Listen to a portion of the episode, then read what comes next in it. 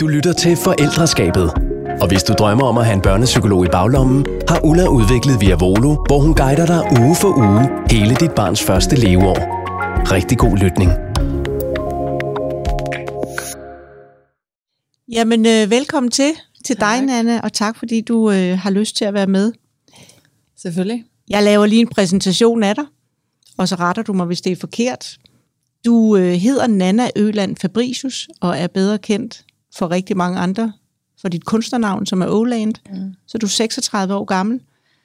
Tidligere balletdanser ved den Kongelige Danske Balletskole, Ja. og så fik du en rygskade, der mm. gjorde, at du blev nødt til at stoppe din livsstrøm. Ja. Ja. Men jeg ved ikke, om du allerede vidste det dengang, eller hvordan det kom til, at du så faktisk blev sanger inde. Og... Nej, det vidste jeg slet ikke. Nej, du Altså- anede ikke, du var så god til at synge. Nej. Nej. Jeg anede det ikke før, at jeg øh, som... Øh, jeg prøvede at lave alt muligt andet. Um, jeg vidste godt, at jeg aldrig skulle gå på et universitet. Altså, jeg har aldrig nogensinde... Selvom jeg egentlig har gået op i skole, og gerne vil gøre det godt, så har jeg aldrig nogensinde tænkt, at jeg skulle øh, på den måde leve af min hjerne. Nej. Selvom det jo egentlig er det, jeg gør. Ja. øhm, som kreativ, ikke? Jo. Men, men jeg har altid ligesom tænkt, at jeg skulle lave noget, der var fysisk, noget, hvor jeg bruger min krop og bruger, bruger min kreativitet. Så jeg, jeg, jeg, jeg anede ikke, hvad jeg skulle, da det var, at jeg, at jeg stoppede med at danse. Men så, jeg, så begyndte jeg så småt at, øhm, at synge og spille, og så opdagede jeg bare, at det var sådan utrolig nemt for mig. Mm. Altså, jeg blev ret overrasket, fordi at jeg troede, at man ligesom skulle være startet som, som femårig for at have en chance. Fordi ja. det var det miljø, jeg voksede op i med klassisk musik, og, Ja, din mor er operasanger. ja, og Ja. min far er organist, og min, ja, hele min familie er klassiske musikere. Ja. Um, så jeg, jeg tænkte, at, at øh, løbet var kørt, altså hvis ikke at man ligesom havde stået med en violin i, i hånden, da man var fem. Fordi hvor gammel var du, da du fik den rygskade? Og måtte 19. 19 år. 18-19 år, og så sluttede jeg, stoppede jeg med at danse. Det tog mig lige sådan to år, hvor jeg prøvede at kæmpe mig tilbage, og gerne ville lave sådan en solstråle-historie med, at jeg opfandt et helt ny øh, sprog i dans, ja. som man kun kan, hvis man fik den rygskade. Eller du ved, jeg, jeg ville rigtig, rigtig gerne Ja. øh, tilbage til dansen på alle mulige måder. Øhm, så det var faktisk først, da jeg var omkring 21, at jeg sådan endelig gav op. Mm. Eller tog en beslutning om, nu gider jeg ikke kæmpe mere. Nu Ja. skal det ikke være så hårdt mere. Og så er det jo rent faktisk lykkedes dig at øh, blive en vanvittig dygtig sanger. Og du er sanger, og du er sangskriver. Mm. Du har modtaget Kronprinseparets kulturpris i 2009, og så har du fået Gaffeprisen i 2011 for årets kvindelige kunstner, og så har du også... Ja, det gjorde du faktisk. Ja, det- ja. ja. Har du glemt det, eller? Jamen, det, er bare, det føles bare utrolig lang tid siden. Ja, det er jo også 10 år siden faktisk. Ja. Så det er jo, og du er jo stadigvæk helt på toppen. Så, øh, så har der, hvor mange så også kender dig fra, det, og det er jo der, vi to har lært hinanden at kende, det er, da du var øh, dommer i Voice Junior mm. i tre sæsoner. Fire sæsoner. Fire faktisk. sæsoner. Ja. Og så har du også været dommer på X-Factor mm. i Tre år. tre sæsoner. Ja. Ja, ja. ja. Så, øh, og der har vi to lært hinanden at kende. Ja. Så har du boet i New York gennem flere år, og har jo også slået igennem i USA som, som kunstner der. Jeg har boet der syv år. Syv år mm. i New York. Ja. Ja. Og det var, det var øh, på grund af dig, at du, fordi du sang derovre. Ja, altså jeg, øh, jeg fik en pladekontrakt med Sony i New York, og så øh, var det ligesom, det gav sig selv. Og jeg havde ikke nogen grund til ikke at bare satse 100 procent, fordi at det, var, det skete der, da jeg var 23. Mm. Øhm, så ret kort tid efter, at jeg havde lagt min dansedrøm på hylden, fik jeg lige pludselig hul igennem med musikken, og jeg havde absolut intet at miste, så jeg skulle bare afsted til, til New York og satse alt. Ja. Øhm, og der boede jeg så i syv år. Og kom hjem, fordi du skulle, fordi du skulle have barn. Ja, faktisk. Ja. Jeg læste på et, øh, et sted, at sådan noget, jeg synes var øh, ret dejligt at læse, at der var, var det Sony, så at, nogen, der ville have dig til at udtrykke dig på en anden måde. Du skulle synge på en anden måde, eller gøre det noget andet. bare, at de ville gerne sådan...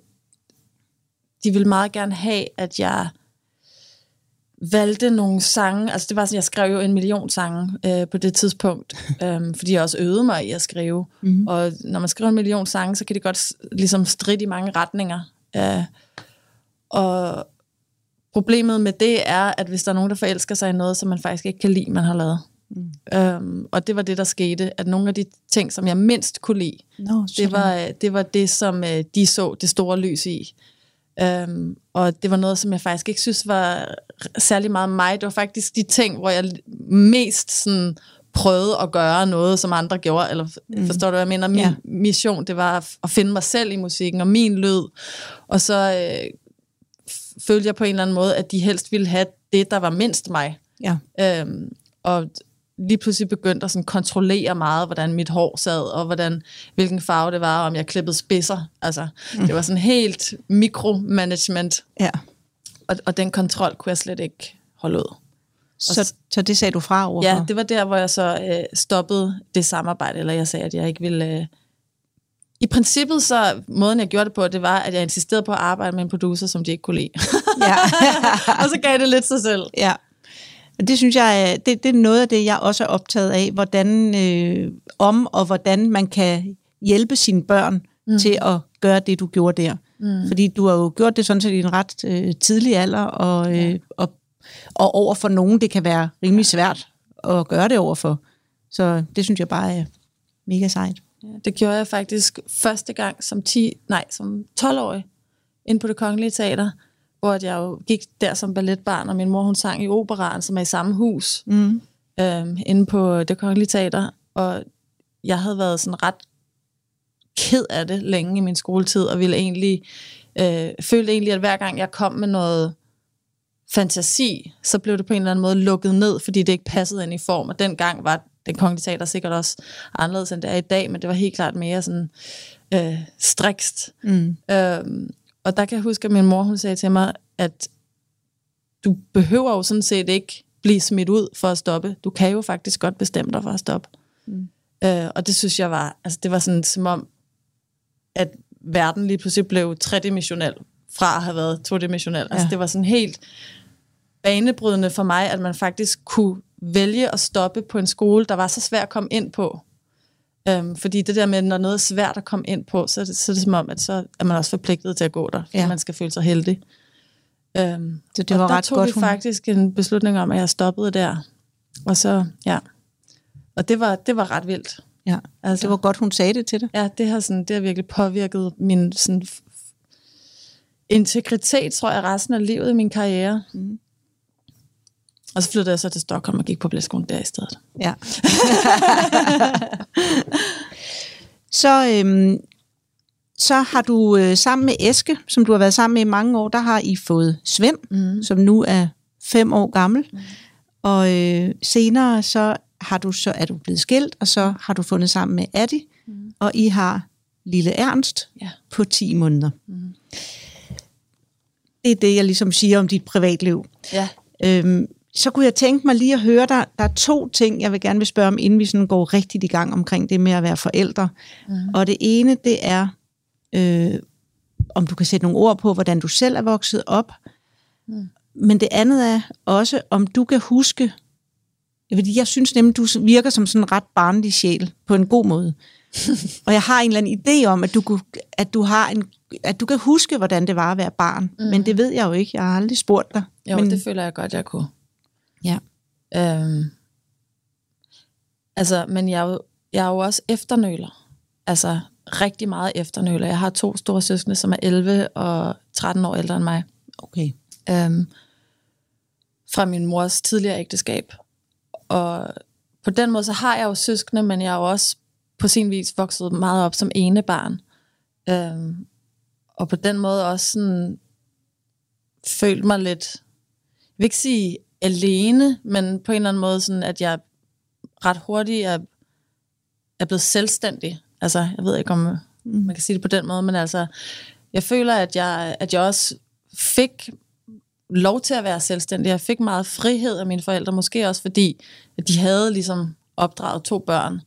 Øh, og, og der var ikke ret meget sådan kontrol. Altså jeg fik ret meget lov til at gøre, hvad jeg ville. Mm. Øhm, og var også meget sådan passionsdrevet. Øhm, og der har jeg jo været heldig, at de har sådan støttet op omkring øh, de passioner, jeg har haft. Ja. Og var, var du et barn, der var, var du mest sammen med andre, altså med jævnaldrende, eller var du mest sammen med nogen, der var ældre og så voksne? Øhm, begge dele. Altså, jeg, var, jeg havde rigtig mange venner som barn, og var meget social, og legede gerne i sådan store flokke. Øh, og, og havde også meget sådan en... Altså, jeg blev lidt, lidt let instruktør Ja. i min vennegruppe, fordi at jeg tit fandt på nogle lege, eller fandt på nogle verdener, som jeg, som jeg så var så opslugt af, at på en eller anden måde, så øh, dem, der legede med mig, de, de på en eller anden måde sådan, ikke rigtig havde noget valg. de blev lidt, hvis de ville lege med mig, så blev de lidt nødt til at gå ind i den der verden. Ikke? Jo, Øhm, fordi de kunne mærke, det var virkelig noget, du brændte ja, ja, for. fordi det, det var noget, som, altså, hvis ikke de ville lege med mig, så legede jeg det bare alene. Ja. Altså, jeg, var, jeg var så opslugt, at de, altså, jeg fandt på sprog og sådan noget, jeg, som jeg talte i mange, lange perioder, altså ikke bare sådan et par uger, men sådan flere år talte jeg Lusitana-sprog og sådan noget. Så, og hvem forstod det? uh, det gjorde mine nærmeste venner. Ja, okay. Ja. Og så Lusitana-fasen blev direkte overtaget af hane- og klyde-fasen, som så var øh, en anden fase, hvor jeg talte hane- og klydesprog, og lavede ha- hane- og klyde-tidene, som kom ud en gang om måneden med tegninger, og byggede hele den der verden og sådan noget. Så på den måde, så har jeg været et barn, der altid har ligesom søgt lidt ud af virkeligheden, tror jeg, Ja. virkeligheden, eller i hvert fald ind i en virkelighed, som jeg har kunne øh, styre eller sådan opfinde. Ja, og du har jo så også haft masser af fantasi. Ja, det har jeg, jeg høre. virkelig. Ja. ja. Så du er ikke et barn, der har givet dig. Nej, det har jeg ikke. Det, øh, jeg har virkelig aldrig kedet mig, og jeg, og jeg er også heldig, fordi jeg, jeg kunne godt have været sådan et barn, som nogen havde syntes var øh, dominerende, eller distraheret, herende, eller mm. på en eller anden måde for meget. Um, og det har jeg da også oplevet til tider i min barndom, at, øh, at der er nogen, der har syntes, men jeg har altid haft nogle voksne, der har sådan set på det som en positiv ting. Jeg kan for eksempel huske i, jeg tror ikke, det har været mere end første klasse, at min øh, klasselærer, øh, hun sagde til mig, Nana, det, du er ikke for meget, det er bare de andre, der er for lidt. Ja. Nej, hvor dejligt. ja, fordi at der var sådan forældre, der havde sagt sådan, kan vores barn ikke få lov at bestemme lidt og sådan noget. Um, og jeg synes jo egentlig ikke, jeg bestemte. Jeg synes bare, jeg lavede det, jeg ville. Ja. um, men jeg har været, ja, jeg har også løjet en del. Ja. Um, altså, Prøv at fortælle lidt om det. Jamen, øh, det var fordi de her verdener, jeg lavede, og den, sådan som jeg gerne ville have, virkeligheden skulle være, det, det, øh, det, det gik jeg ret langt for.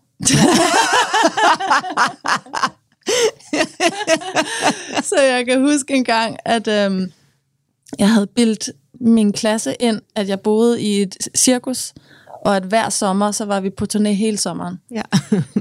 Øhm, og så, øh, jeg var så vild med den her idé om at bo i et cirkus. Jeg havde læst Madeleine, mm-hmm. øh, som er sådan en bog om sådan en lille nonnepige, der bor ja. i et kloster og stikker af til et cigøjnercirkus og sådan noget.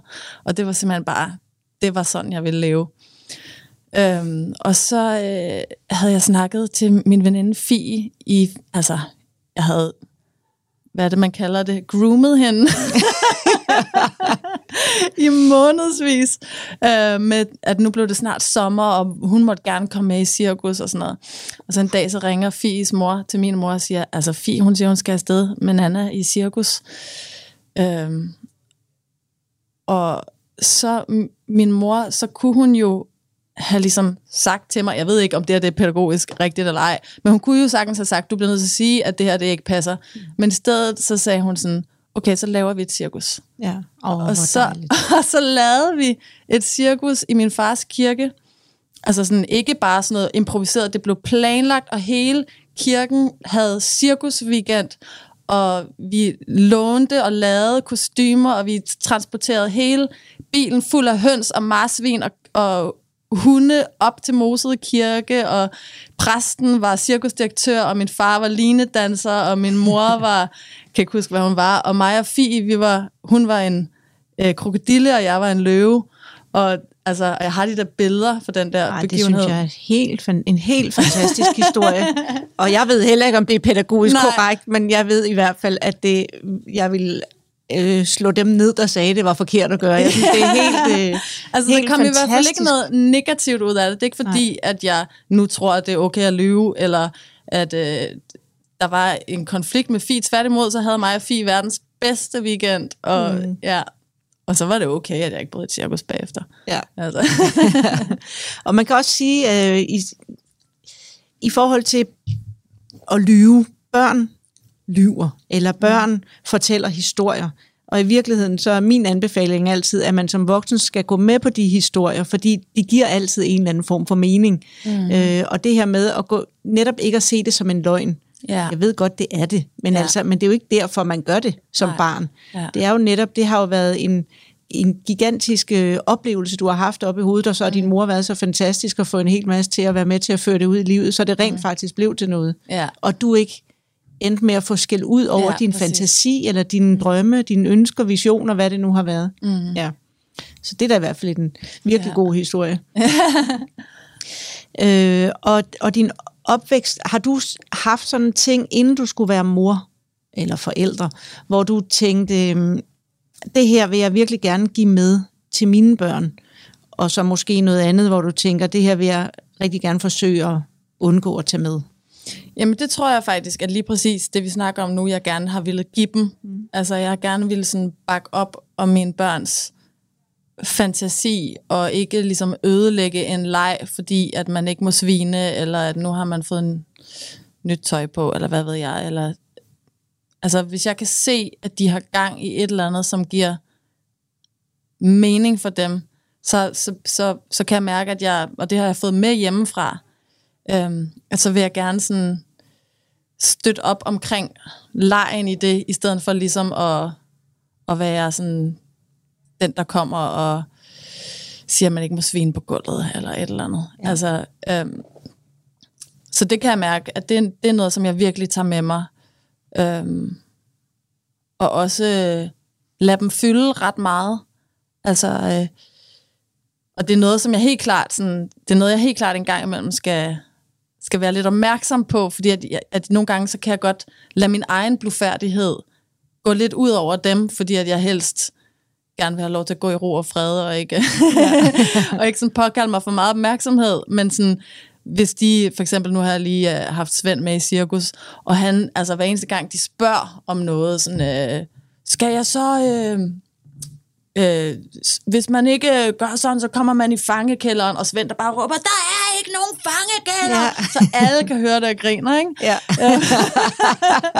altså, så, ja, og man kan jo godt sådan på en eller anden måde få en impuls til, nu skal du sidde på din stol, og du skal ikke stå op, og, mm. øhm, og selvfølgelig skal man også lære et barn, at, at det ligesom skal give, give plads til andre, men på en eller anden måde synes jeg også, at det vigtigt, at han bare får lov til at fyre den af Ja. en gang imellem, og sådan gøre sig lidt sine egne erfaringer. Ja. At jeg ikke ligesom behøver at være moderator hele tiden. Ja. Fordi så, så bliver man jo også virkelig træls selskab. Ja, præcis. og så har man måske netop også fjernet sig fra det der med at kunne huske, hvordan det var egentlig at være barn. Ja. Ja. Og Det, så det er der noget, med, jeg virkelig prøver at sådan give, give dem begge to, faktisk. Ja, og det der med, det ved jeg, der er mange forældre, der diskuterer, så det der med, at øh, børn skal have lov at rode, og de skal have lov til at, øh, at leve og være der, er det svært for dig, eller er det nemt for dig? Altså, det er ret svært, eller det er ret let for mig at... Øh, altså for eksempel, nogle gange må man jo bedømme, om noget er decideret farligt, men altså for eksempel Ernst, der er 10 måneder nu, han har jo en kæmpe nysgerrighed omkring alting nu, og han ved jo ikke, at der er noget, der kan gå i stykker, og noget, der er skarpt, og noget, man kan falde ned af, og sådan noget. Men jeg prøver så vidt muligt at sådan lade ham gøre de fleste ting, som han har lyst til, og så bare øh, prøve at lære ham, hvordan man så gør det. Altså ikke, at jeg lærer en 10 måneder gammel dreng at snitte med kniv, men, Nej, nej, men, men, men jeg prøver ligesom, når, altså lige, for eksempel lige nu vil han super gerne op ad trapper. Mm. Øhm, og, så går jeg bare efter ham, står lige bag ved ham, og måske lige har en hånd i trøjen, eller et eller andet. Øh, men der kan jeg mærke, at han for eksempel har nogle bedsteforældre, der, der er bange for at lade ham øh, gå op ad, ad trapper, ikke? fordi jo. det kan jo også være farligt. Men så prøver jeg også bare virkelig at lære ham at gå baglæns ned ad trapper. Mm. Altså selvom han er så lille, så vender han bare hele tiden om og sætter benet ned. Øhm, og, og i princippet bare det der med at lade ham gøre ting, som er farligt. Mm. Øh, lad ham gøre sine erfaringer. Ja, ja, og lad ham putte jord i munden, og lad ham putte sand i munden, og lad ham øh, svine ud over hele gulvet, som jeg skal gøre rent fem gange om dagen, og jeg bliver sindssyg. Mm. Øh, og han stinker konstant af fiskefrikadelle. Og altså nogle gange, så, når jeg ligger ved siden af ham, så lugter det ligesom at sådan være på linje 6 af i myldretid. Det er ja. så ulækkert. og øh, har du, jeg synes, det er rigtig dejligt, du gør de her ting. Har du, er det noget, du øh, har nogle tanker bag i forhold til, hvad det gør for ham? Jamen det er fordi, at jeg kan se, at han er så...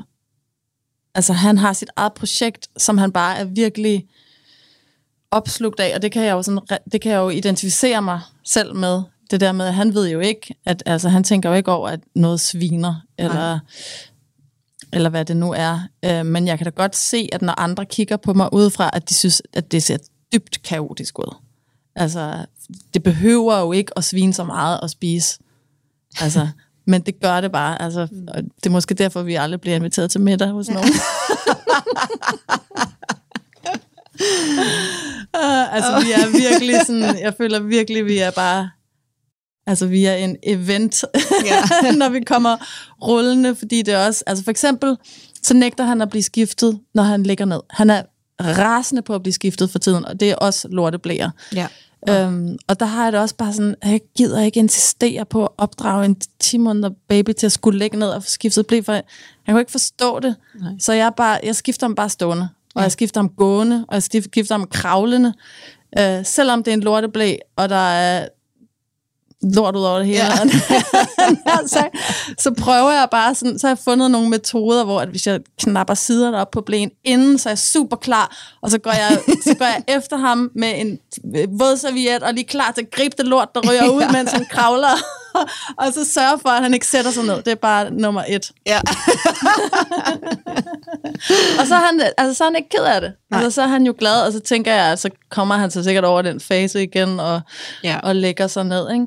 Og er I enige? Gør Adi det på samme Nej, måde? Nej, det gør han nemlig ikke, og der kan vi godt være lidt uenige, fordi han insisterer på, at han, ligesom, han skal bare acceptere, at når man får skiftet blæ, så skal man ligge ned. Ja. Men problemet er jo bare, og det kan jeg jo se, at Ernst bliver rødglødende rasende. Mm og laver flitsbuen midt i en lorteblæ, ikke? Ja. Og Adi skal ligesom bruge uforholdsmæssigt meget energi på at holde ham fast, og han bliver jo ked af det. Altså, han bliver også frustreret over, at Ernst bliver frustreret. Ja.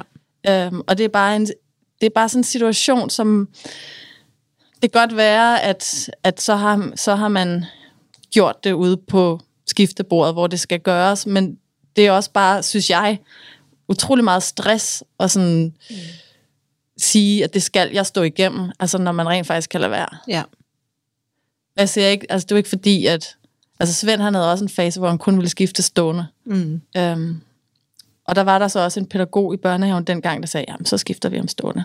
Og det, og det påvirkede også mig, det der med, altså der var jeg førstegangsmor med Svend, at, at det var der en pædagog, der er uddannet, som, som siger, at det er okay ja. at gøre det. Ja. Altså fordi nogle gange så kan man bare godt gøre ting lidt mere stressende for sig selv, end det egentlig behøver at være. Mm. Så det kan godt være, at alle, i, alle, der ser på, hvis der er nogen, der ser på, tænker, hold da kæft, det der, det, mm. hvad er det for et cirkus?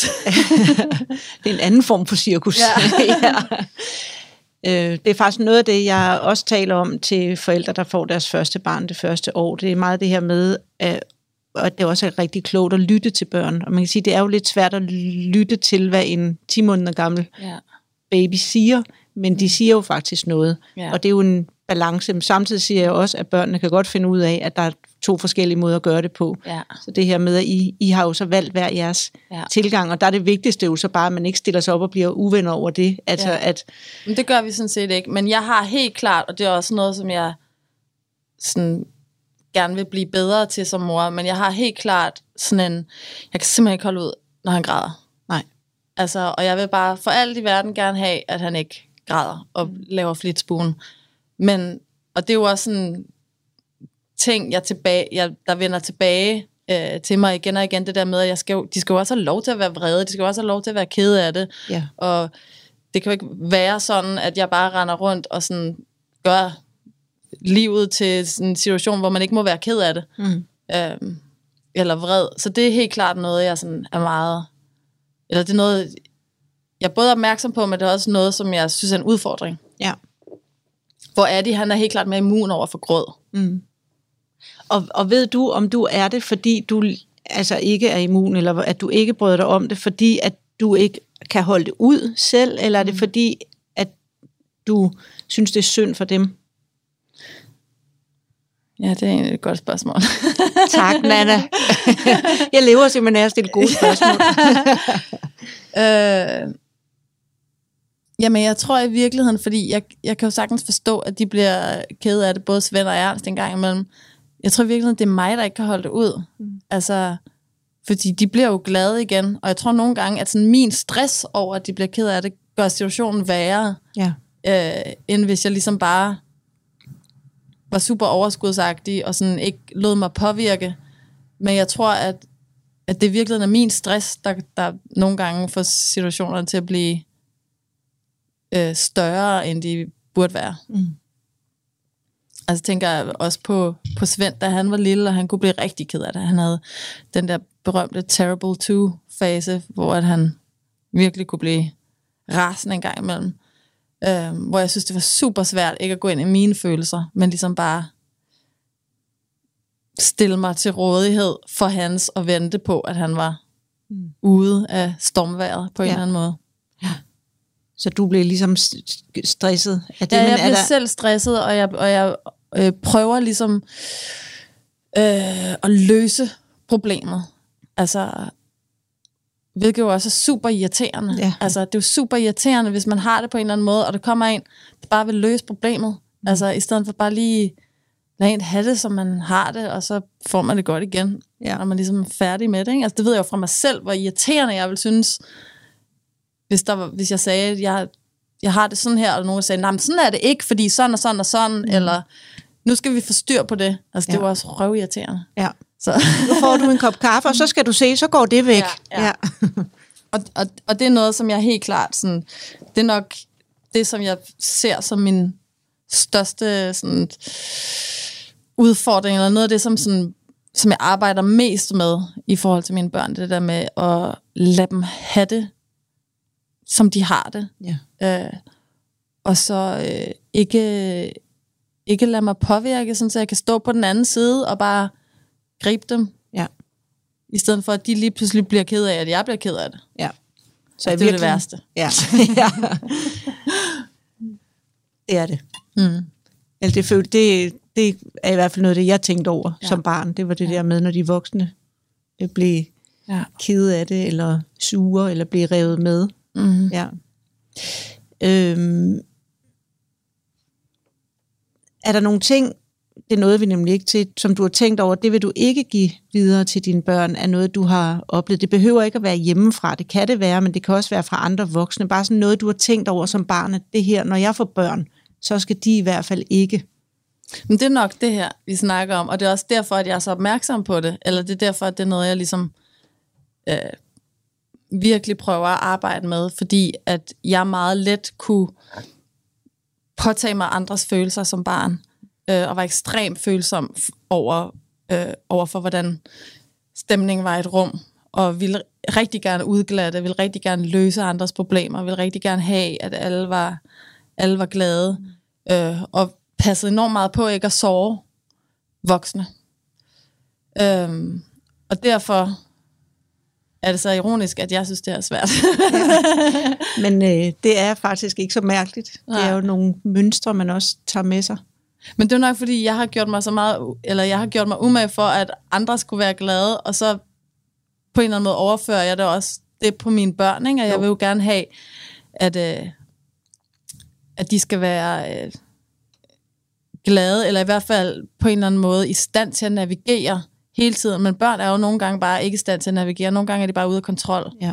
Øh, og, og, og det er nogle af de situationer, jeg synes er sværest som forældre. Det, det er der, hvor de ligesom ikke er i kontrol. Mm. Altså, hvor man ligesom skal på en eller anden måde være den, der får styr på en situation, der er kaotisk. ja.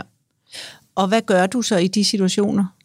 Jamen, der har jeg jo så lært en del. Mm. øhm, og altså, det som jeg forsøger at gøre, som ikke altid lykkes, men det som jeg forsøger at gøre, det er ligesom at øh, ikke gå ind i sådan en, nu skal vi snakke om det her, nu vil jeg høre, hvordan du har det, og hvordan, øh, kan du ikke godt se, at det her, det er jo slet ikke noget, og det er ikke et problem, men ligesom bare lad være med at gå til øh, mit barn, men på en eller anden måde sætte mig tilgængelig, og så vente på, at de er klar til at komme hen og blive trøstet. Ja. Øhm, og ligesom sige sådan, jeg, jeg er lige her, hvis du har brug for et kram. Altså, Ja. for eksempel. Selvom at jeg kan være stiktosset. Altså, ja. og være frustreret og inde i boblende, fordi at jeg også, altså nu snakker jeg så heller ikke om en, om en, en på 10 måneder, men, øhm, men altså, at, at, at børn jo også nogle gange kan være uretfærdige, eller ligesom sige og gøre nogle, nogle ting, som, som egentlig ikke helt er, sådan som virkeligheden Ja. var. Ja. Og det ved man jo godt som voksen, men derfor så, så behøver man ikke at altid, altså ting behøver ikke altid at være retfærdigt eller give mening, fordi en følelse er jo en følelse. Ja. Altså, så hvis han er ked af det, så er han ked af det, punktum, og så er det faktisk ligegyldigt, hvad han er ked af det over. Ja. Um, så det er noget, jeg sådan virkelig gør mig umage for. Mm. og det, det vigtigste er jo også, at man, hvis, hvis de virkelig ryger ud i tårne, og det gør børn jo indimellem, Ja. øh, og de tester også de voksnes følelser af. Ja. Altså det kan jo være, det kan jo glide helt derud, hvor de siger, du er ikke nogen ordentlig mor, det her er ikke nogen ordentlig familie, og nu gider jeg ikke at leve mere, og det kan køre helt ud i det mm. helt store følelsesregister. Ja. Og dybest set det, der er opgaven som voksen, og det er nemlig virkelig, virkelig svært. Jeg synes også, mm. det har været noget af det, der har været mest udfordrende overhovedet. Mm. Det er at passe på dem, så ikke ja. de gør skade på sig selv eller andre. Ja. Fordi at hvis de får lov til det, altså at gøre skade på især på andre, Mm. så, øh, så bliver de jo pladet af skyld og dårlig samvittighed bagefter, ja. også selvom der ikke er nogen, der siger det til dem. Mm. Men altså pas på, at de ikke gør skade på nogen, Mm. og så ellers bare hele tiden få sagt til dem i, i små, med små mellemrum, jeg er her, jeg passer på dig, det er ja. Mit ansvar. Ja. Jeg er her, jeg passer på dig, det er mit ansvar. Og det er jo sådan set det, du siger ved at sætte dig ned og være tilgængelig. Ja. Ja. Og så har jeg også øvet mig meget i at sige undskyld til mit barn. Altså, Det er også dejligt, fordi jeg møder hver dag børn, der siger til mig, at voksne, de kan ikke sige undskyld. ja, okay. Ja. Ej, jeg Det er siger, jo helt jeg har såret Svend, selvom jeg egentlig ikke synes, det er fair, men hvis han er blevet ked af noget, så siger jeg undskyld for det bagefter. Mm. Øhm, og det er han så også ret god til at gøre tilbage, vil mm. jeg sige. Øhm, og det tror jeg, der er en kæreste en dag, der bliver glad for. Ja, det tror jeg også. Jeg er ikke, Så jeg ser jeg, det som en slags service. ja. jeg er ikke stolt af den her, men jeg har øh, faktisk engang glemt at hente min datter i børnehave. Meget pinligt. Helt forfærdeligt. Og øh, der fik hun en bu- stor buket blomster. Ja. Og nu er hun 30 år, og hun kan stadig huske den buket blomster, hun fik, da jeg havde glemt at hente hende i børnehaven. Og jeg ville sådan ønske, hun havde glemt, hvorfor det var, hun havde Ja. fået den. Men det har hun ikke, og derfor har jeg valgt bare at sige det højt. Ja. Shit happens, og det skete så altså der. Ja. Og det betyder selvfølgelig meget, at de får den anerkendelse af, det var, det var virkelig en brøler, jeg lavede her. Det må ja. du altså virkelig undskylde. Ja. Men, det, men det er lidt vildt, at der er så mange børn, der ikke tror, at voksne kan sige undskyld. Ja, jeg tror det ikke det. Nej, Okay. fordi det er svært. Så kan det også, fordi det er som min tolkning. Børn opfatter det ikke som en undskyldning, hvis man siger men bagefter. Nej, det gør Men jeg du- heller ikke som voksen. Nej, så ved man det. Ja. Fordi så er den ligegyldig, den undskyldning, eller den er sådan set værre end ikke at give den. Mm. Fordi så fik barnet lige ansvaret for, fordi du ikke gjorde det anden gang, jeg bad dig om det, så blev jeg mm. rigtig sur, ikke? Mm. eller hvad det nu handler om. Ja. Øhm, er der noget, du gerne ville have vidst, inden du fik barn? Er der noget, tror du på, at du kunne have været forberedt på nogle ting, eller kunne du være blevet hjulpet? Ja, Er der noget, der... Øh, Jeg kunne helt sikkert være blevet hjulpet, det er der ikke nogen tvivl om. Um, og nu skal det så også lige siges, at Svend blev født i New York. Um, oh, ja. Langt væk fra familie, og i et system, som på ingen måde... Altså nu ved jeg godt, at selvfølgelig har det danske system også mangler og sådan noget, men det danske system sammenlignet med det amerikanske er virkelig altså paradis. Ja. øhm, der, der betaler du 100.000 kroner for at føde et barn naturligt. Altså, mm. øhm, og der kommer ikke nogen og tjekker noget som helst. Altså, du bliver bare sendt hjem, og så det. Der er ikke nogen sundhedsplejerske, der er nogle enkelte lægechecks, men det er også det. Øhm, du får ingen information omkring amning eller noget som helst. Forstår man der bare? Så man står bare der selv. Øh, og så er der selvfølgelig nogle communities af folk, der ligesom prøver at hjælpe, fordi at det er jo barskt at blive forældre for første gang. Ja. Øhm, og, og der fik jeg, altså, der fik vi, øh, mig og Eske, vi fik meget, eller vi fik ingen hjælp, andet end de korte ture, vores forældre tog over til New York, ikke, for ligesom selvfølgelig at prøve at hjælpe os. Men det var på den anden side af jorden. Ja. Så det var en meget sådan øh, hård indgang til forældreskabet. Og der kan jeg helt klart se, at i Danmark, der kommer ligesom en sundhedsplejerske, og der er ligesom et netværk til os at ligesom opdage, hvis der er øh, noget, der ikke fungerer. Mm. Altså, Svend, jeg kunne ikke amme Svend de første tre uger, og han var dybt ulykkelig og skreg og var sulten, og øh, jeg tænkte, at jeg havde... Øh, at der var noget galt med mig, at jeg ikke, min krop var ikke lavet til at være mor, fordi at jeg ikke kunne brødføde mit barn. Mm. Øhm, og så viste det sig så efter tre uger, at han havde for kort tungebånd, og det skulle klippes, og så var jeg løst. Ja. Øh, men det var bare tre uger, der var virkelig hårde. Ja. Øhm, og ja, der ville jeg gerne have, have på en eller anden måde haft nogle øjne på, ikke? men jeg tror også, nu, jeg, synes, der, jeg synes egentlig, der er meget fokus på, hvor hårdt det er at blive forældre. Mm. Altså, det er ikke fordi, at jeg troede, at det ville være nemt. Tværtimod, så troede jeg faktisk måske, det ville være lidt, lidt for hårdt. Jeg troede lidt for meget, det ville være hårdt. Sådan så nogle af de ting, der faktisk ikke var i orden, det tænkte jeg, det er bare sådan, det er. Ja. No. Øh, altså fordi, at jeg havde hørt så meget om, at det der amning, det er, det er svært, det skal du bare vide, og det tager lang tid om at komme i gang, og det gør ondt, og alt det der. Mm. Det havde jeg ligesom hørt, så, så når jeg sad med et barn, der bare ikke fik nok mad, øh, så tænkte jeg, at det er det, de mener med for hårdt. Og Ja. et barn, der ligesom kun sov en halv time ad gangen, ikke? Altså, så tænkte jeg, det er det, de mener. Og det ja. kan jeg jo godt se nu, når jeg har fået nummer to, at det var ikke helt det, de mente. Nej, altså, jeg havde det hårdere. Ja. Det er virkelig en vigtig pointe, synes Ja. jeg. Ja. Så der tror jeg også, at det der med, at det er selvfølgelig hårdt at få en baby, men der er også grænser for, hvor hårdt det skal være. Mm. Altså, jeg sad virkelig... Jeg græd meget der Ja. i den første tid. Um, og jeg synes sådan set, ellers jeg er ret hærdet og ret god til at omstille mig og sove på mærkelige tidspunkter og alt sådan noget. Men det kom virkelig bag på mig, hvor hårdt det var. Og det var jo så også fordi, at så hårdt skulle det egentlig ikke være. Præcis. Ja. Og det er rigtig svært at vide, især når det er det, Det, det første man barn. ikke, når det man... er for, for, første gang. Nej, præcis. Der sad jeg bare og kiggede på alle de andre møder og tænkte, hvordan kan de sidde på en café? Jeg Ja. forstår det ikke. Nej. Og se i bagspejlet.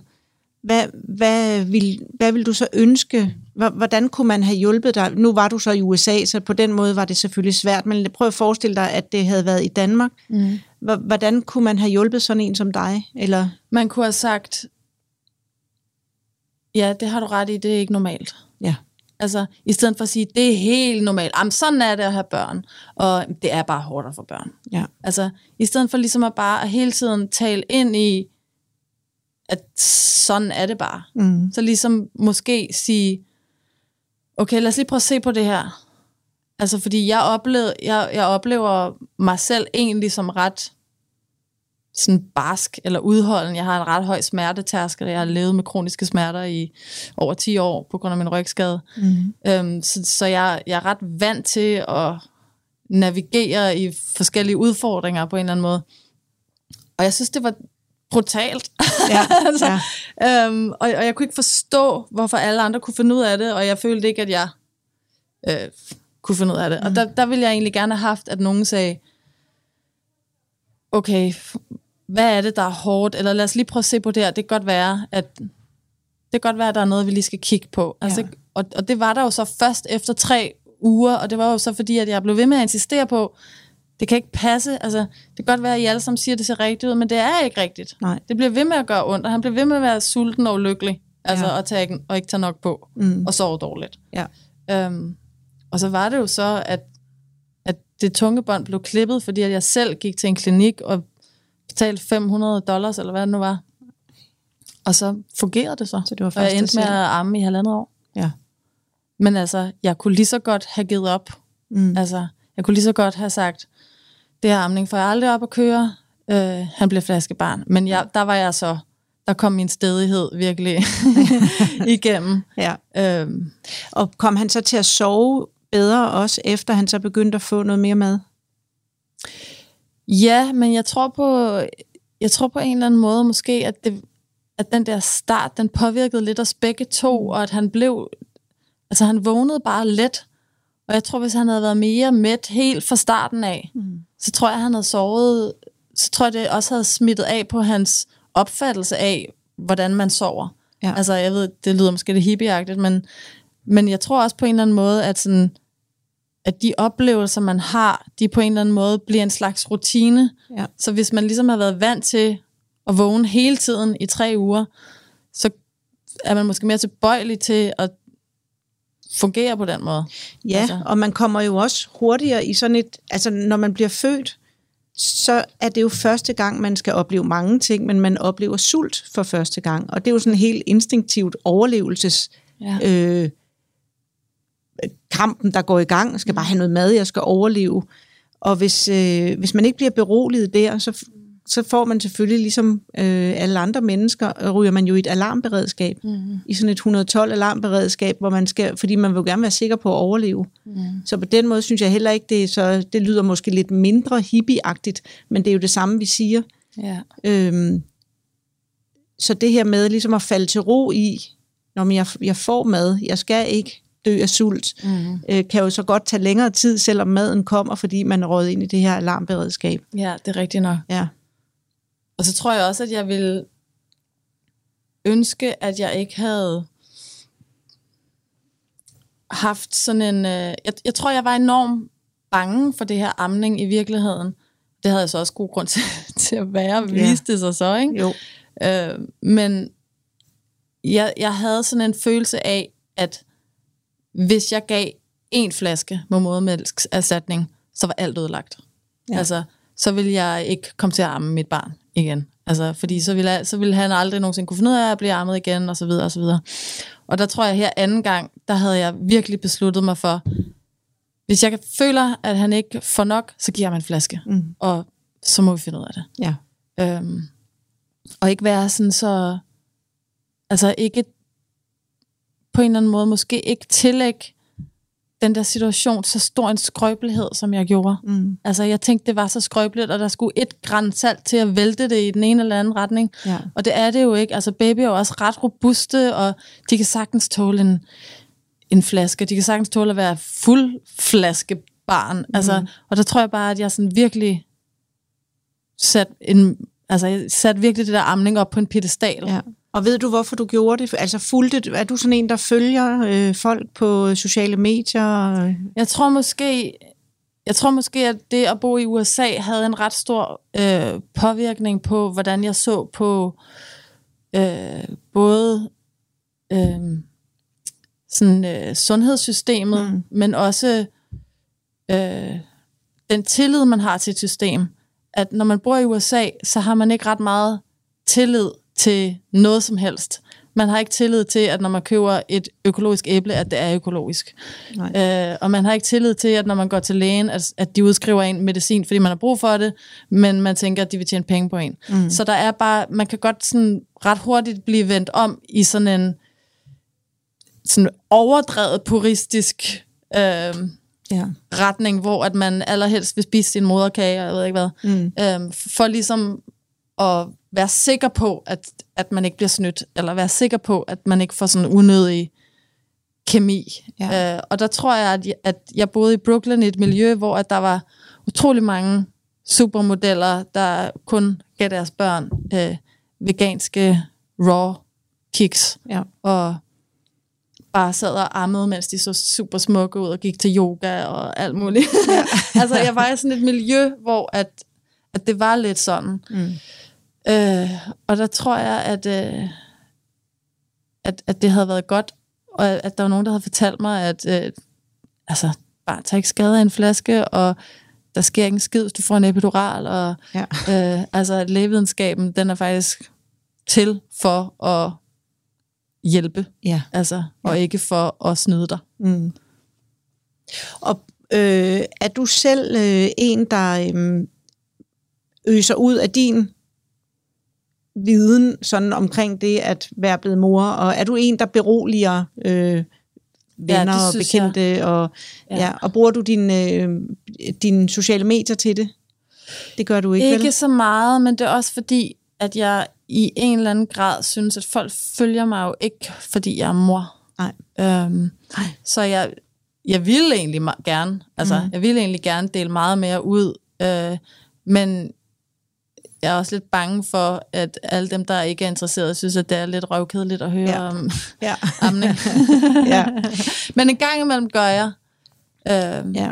Bliver du selv påvirket af andre øh, i forhold til for eksempel, øh, hvis der var nogen øh, ligesom dem i Brooklyn, mm. der, der fortæller om, at det, hvor vigtigt det er at amme, ja. eller der, er- der er nogle andre, jeg har talt med, der følger, nogen, der ligesom har taget et aktivt valg om, at vores barn skal ikke i daginstitution.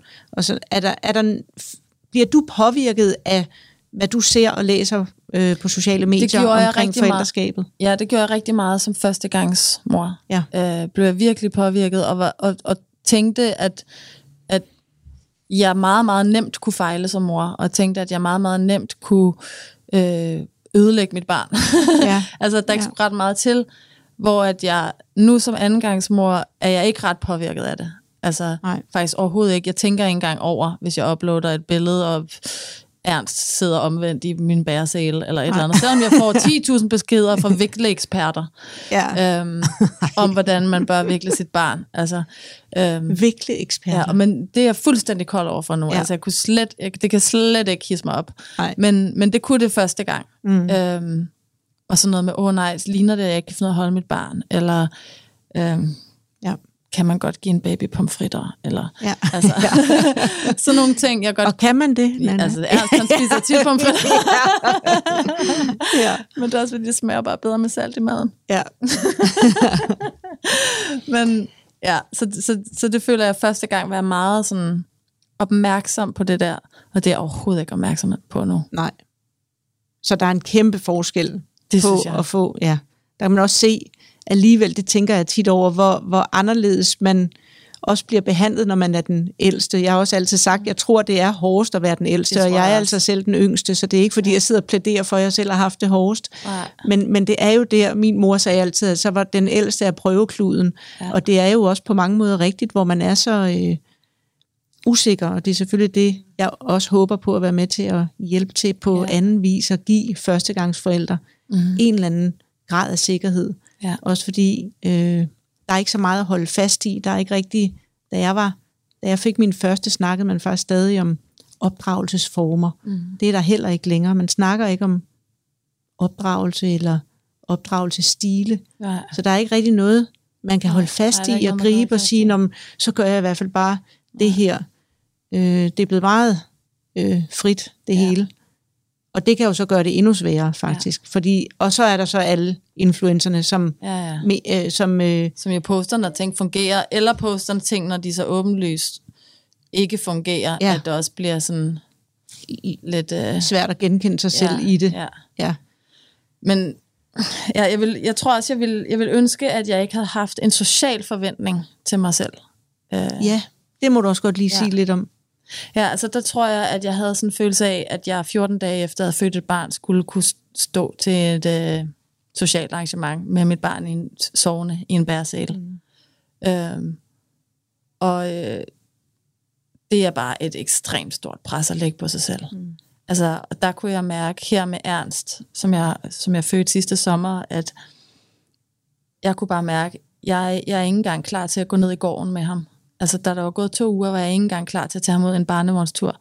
Og øh, min kæreste, som, som så var øh, er biologisk far til, til, til Ernst, og første gang han prøver det, han ville meget gerne ud, fordi han også var stolt, mm. øhm, og han ville gerne prøve det der med at rulle en barnevogn og sådan noget. Og det er selvfølgelig også en del af det som førstegangs mm. forældre, så vi må jo også gerne ud og prøve at rulle med den barnevogn ja. og sådan noget. Ikke? Men jeg var slet, slet ikke klar til at gå ud, og jeg havde faktisk slet ikke lyst til at have besøg af nogen.